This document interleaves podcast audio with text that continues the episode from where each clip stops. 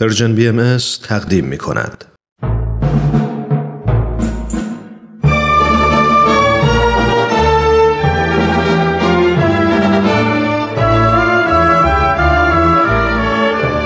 رادمردان جاوید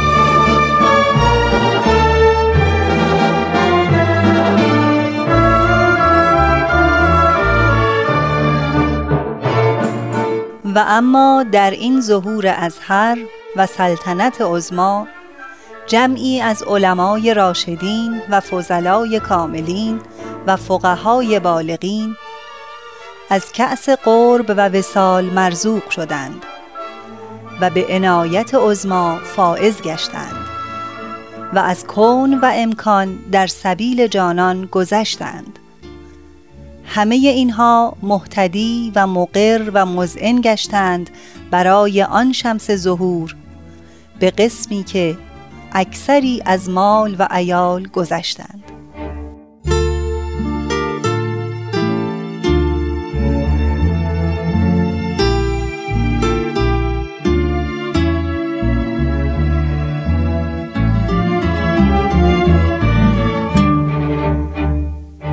همراهان عزیز رادیو پیام دوست درود بر شما. پس از یک هفته باز هم نوبت به برنامه رادمردان جاوید رسید. خیلی خوشحالم که یک بار دیگر با شما همراه هستم. شما دوستان عزیز به خاطر دارید که در این مجموعه شرح احوال شخصیت هایی بازگو می شود که هر کدام از آنها قبل از ایمان آوردن به آین بهایی در کسوت روحانیت از علما و فضلای زمان خود بودند و مردمان بسیاری از عوام و خواص پیرو و مرید آنها بودند و از دانش و راهنمایی آنان بهره می بردند. اما پس از باور به آین جدید همه آن جاه و مقام و موقعیت را از دست دادند و به جای آنها تهدید و تکفیر و تعن و لعن شنیدند ثروت و دارایی خود را از دست دادند و دربدری و سرگردانی و فقر و نداری به دست آوردند چند هفته است که سرگذشت جناب عبدالحمید اشراق خاوری نویسنده و محقق بزرگ بهایی را بررسی می کنیم. دوستان من ترانه هستم. لطفاً با ما همراه باشید.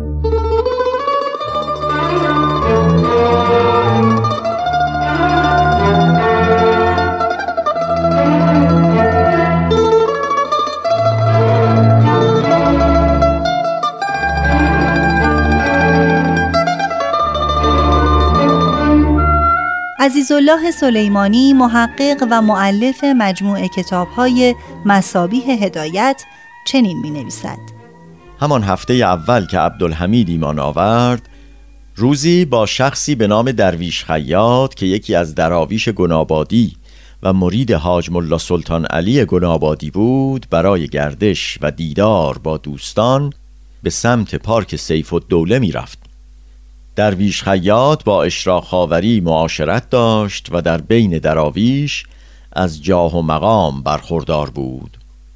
او در ظاهر مدعی بلوغ به اعلی درجه عرفان و ایقان بود اما باطنا معنویتی نداشت.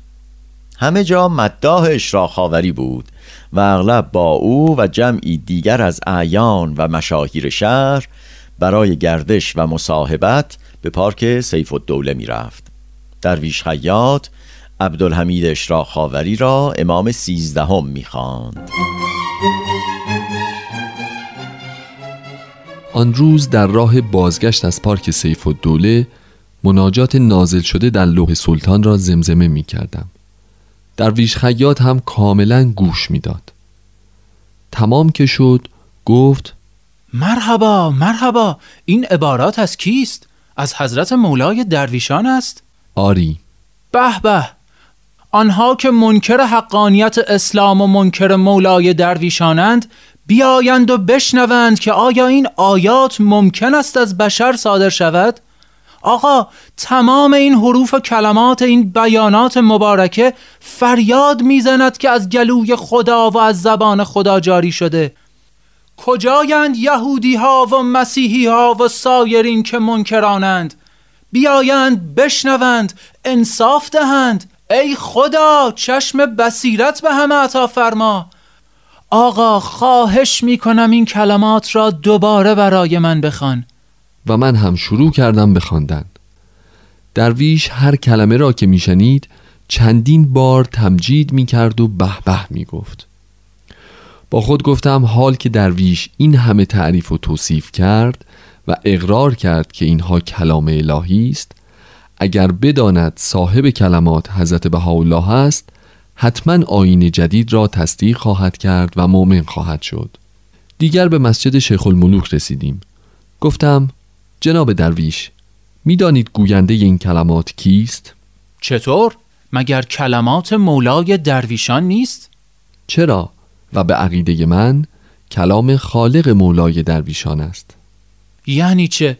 واضحتر صحبت کنی تا بدانم این کلمات از حضرت بهاءالله است این مطالب را زمانی گفتم که مسجد مملو از جمعیتی بود که مشغول وضو بودند و می‌خواستند نماز جماعت بخوانند. ناگهان درویش خوشنصاف مانند نارنجک ترکید چه گفتی؟ ای پدر سوخته بابی ها تو را هم گول زدند؟ بابی شدی؟ بیدین شدی؟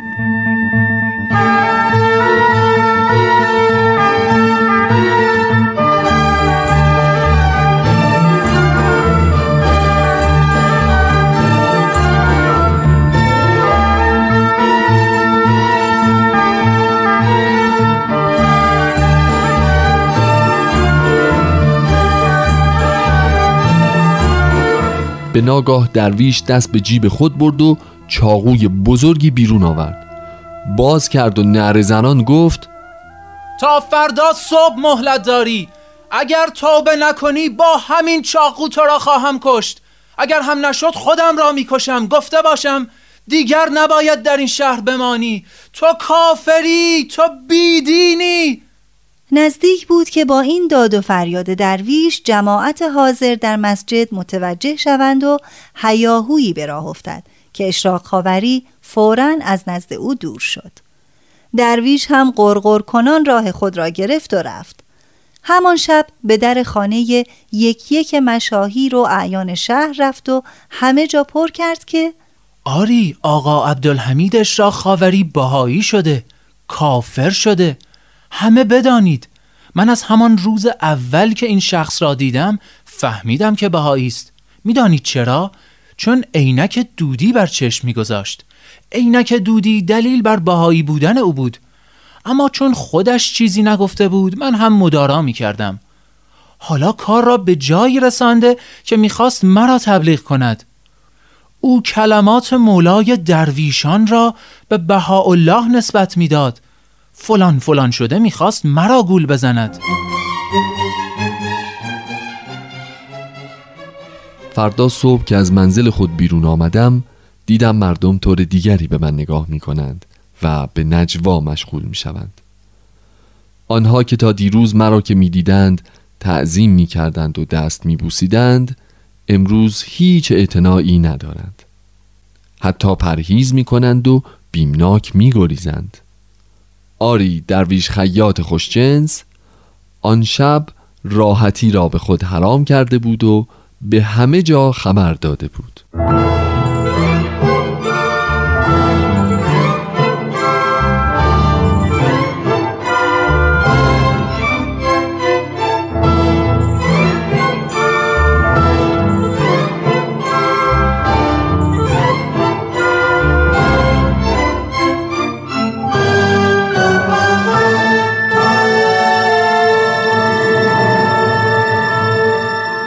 آن پس دیگر خاوری در شهر آبرو و احترامی نداشت ولی هنوز در مدرسه تدریس می کرد. روزی یکی از شاگردان کلاس پنجم رفته بود و به دروغ نزد متعصبین شهر تهمت زده بود که امروز آقا عبدالحمید سر کلاس قرآن مجید را بر زمین زد و لگت کوب کرد. این خبر منتشر گشت و هیاهویی برپا شد. ورقه استشهادی درست کردند و جمعی هم شهادت دادند که اشراق خاوری قرآن را لگت کوب کرده. نامه را نزد رئیس معارف بردند. او که شخص منصفی بود به اشراق خاوری پیغام داد. مبادا به ترسی به تدریس مشغول باش. شخصا رسیدگی می کنم. او به مدرسه رفت و شاگردان را یکی یکی احضار کرد و از آنان سوال نمود. اکثر آنان حقیقت را گفتند و اینکه ابدا معلم آنها چنین عمل زشتی انجام نداده. رئیس معارف آنان را وادار کرد تا آنچه را می‌گویند بنویسند و امضا کنند. امضاها را به معترضین نشان داد و بر آنان واضح کرد که این قضیه صحت ندارد. شاگردی را هم که این دروغ را گفته بود از مدرسه اخراج کرد. بعد هم اشراق خاوری را شبانه به منزلش دعوت کرد و از او درباره بهایی بودنش سوال کرد. آقای اشراق خاوری اینها چه می‌گویند؟ راست است که شما باهایی شده اید؟ جناب رئیس درست شنیده اید. من اخیرا به این دیانت مؤمن شدم. می‌دانید که اگر کار بالا بگیرد ممکن است از کار اخراج شوید. آری ولی اگر همچنین شود اهمیتی ندارد. من حاضر نیستم از عقیدم دست بکشم. من مدتی در عراق بودم. آنجا با یکی از مبلغین باهایی ملاقات کردم که نامش آواره بود. او ابتدا مرا تبلیغ کرد. من او را به منزل خود دعوت کردم. برایش مشروب حاضر کردم و او آنقدر خورد تا مست شد. بعد به من گفت فلانی نکند آنچه را درباره بهاییان گفتم باور کنی. اینها آنطور نیستند که من گفتم. من برای پولی که از آنها می‌گیرم مجبورم این حرفها را بزنم. بدان که قیمت ذره ناخن من خیلی خیلی از رؤسای آنها بیشتر است. خلاصه از این گونه حرفها زیاد می‌گفت. حالا شما چطور باهایی شده اید؟ جناب رئیس او هر که بود و هر چه گفت خود می‌داند. ولی آنچه من فهمیده این ندا ندای الهی است. از جانب خداست. من خیلی تحقیق کردم اگر مطمئن نبودم الان هم اینجا نبودم. شنیدن این حرفها از جانب شما برای من خیلی عجیب است. حال که اینطور است مایلم کتابی از آنها بخوانم. من حتما برای شما کتابی تهیه می کنم و می آورم من فکری دارم. می‌خواهم همه رؤسای شهر را دعوت کنم و از تو می‌خواهم که خود را در آن مجلس تبرئه کنی و بگویی که باهایی نیستی. اما این ممکن نیست. من واقعیت را خواهم گفت. من دعوتنامه ها را نوشته و فرستاده ام مرا ببخشید اما اگر این مجلس تشکیل شود من مجبور به اقرار هستم. صلاح نیست. بروید و درست فکر کنید.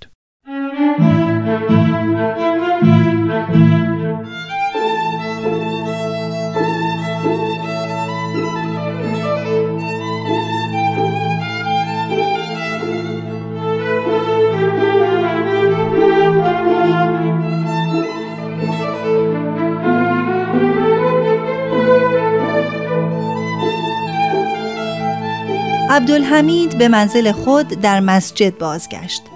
فردای آن روز آخوندی در منزل او را زد و به محض باز شدن در با مشت و لگد به جان اشراق خاوری افتاد. محرک او به این عمل سیدی روزخان و تریاکی بود که بسیار با اشراق خاوری دشمنی داشت. او اینطور به آن آخوند القا کرده بود که اگر این کار را بکند ثواب می‌برد و مشهور می شود. آخوند پس از مدتی که اشراق خاوری را کتک زد و به او فحاشی کرد به راه خود رفت. چرا که هرچه منتظر شد کسی با او همراهی کند سودی نداشت. از کرده خود پشیمان شد و رفت. هیاهو در شهر هر روز بیشتر می شد رئیس معارف به من نوشت که اجالتا از رفتن به کلاس و تدریس صرف نظر کن. دیگر نه برای تدریس می رفتم و نه می توانستم در مسجد اقامت کنم. برای یافتن منزلی نزد ربیعی رفتم و قضایا را گفتم. آقا عبدالحمید دیگر به مسجد نرو. خودم می‌روم و اسباب و اساسیه تو را می آورم مردم حاضر نمی شدند به من اتاقی اجاره بدهند. محفل روحانی ملایر تصمیم گرفتند که هر شب یکی از اعضای محفل در منزل خود از من نگهداری کند. هر شب یک جا بودم. با هزار زحمت در گوشه میدانی اتاقی خراب و ویران و بسیار گران پیدا کردم. چند شبی آنجا ماندم اما اقامت در آنجا امکان نداشت. تا اینکه جنب خانه رئیس معارف منزلی بزرگ و خالی به ماهی سه تومان که در آن زمان پول زیادی بود یافتم. خانه ای با هفت هشت اتاق که من تنها در یک گوشه یکی از اتاقها اساسه مختصر خود را گذاشتم. یک قالیچه کوچک یک لحاف و چند جلد کتاب. همین. آنقدر کار به من سخت شد که حتی بهاییان هم جرأت نمی‌کردند با من رفت آمد کنند. شبها گاهی رئیس معارف برای من شام میفرستاد. دیگر نه مسجد داشتم نه محراب نه منبر نه مرید نه پول برای مخارج. هیچ هیچ هیچ. فقط امید به حضرت بهاءالله داشتم. دل به روی همچو روزش زلف چون شب دید و گفت مه به اقرب کرده منزل یا گرفته آفتاب.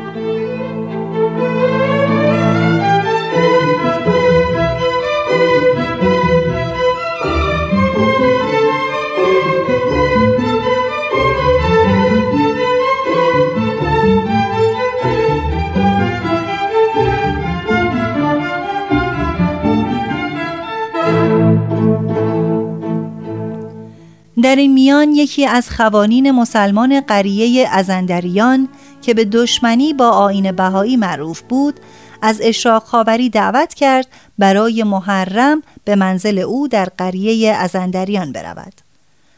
محفل روحانی ملایر هم تصویب کرد که او به این سفر برود. خان یعنی ابراهیم خان نوکر خود را با دو رأس اسب فرستاد تا به قریهش که تا ملایر شش فرسنگ فاصله داشت سفر کند. عبدالحمید چندان سواری نمی‌دانست.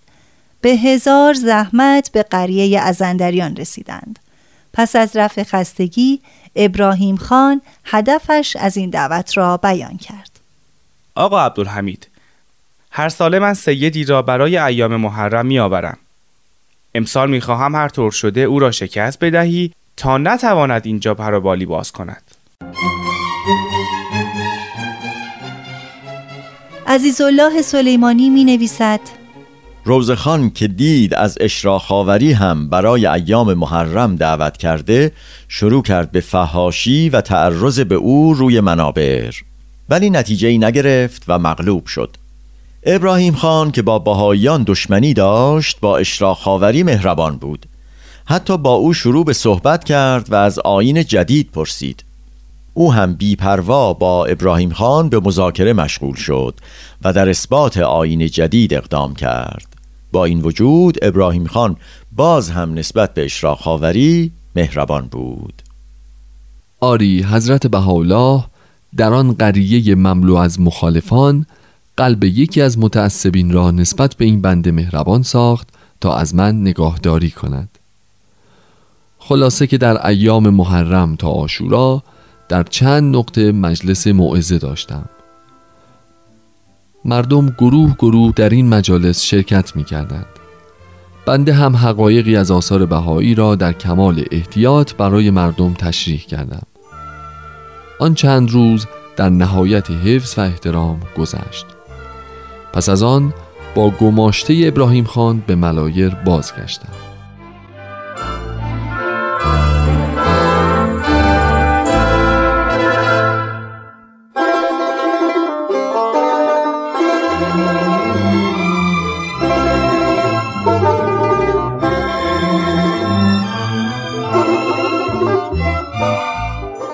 خب دوستان عزیز وقت این برنامه هم به پایان رسید. دنباله سرگذشت عبدالحمید اشراق قابری را در هفته آینده پی می‌گیریم. حتما این برنامه را همراهی کنید. تا بعد بدرود.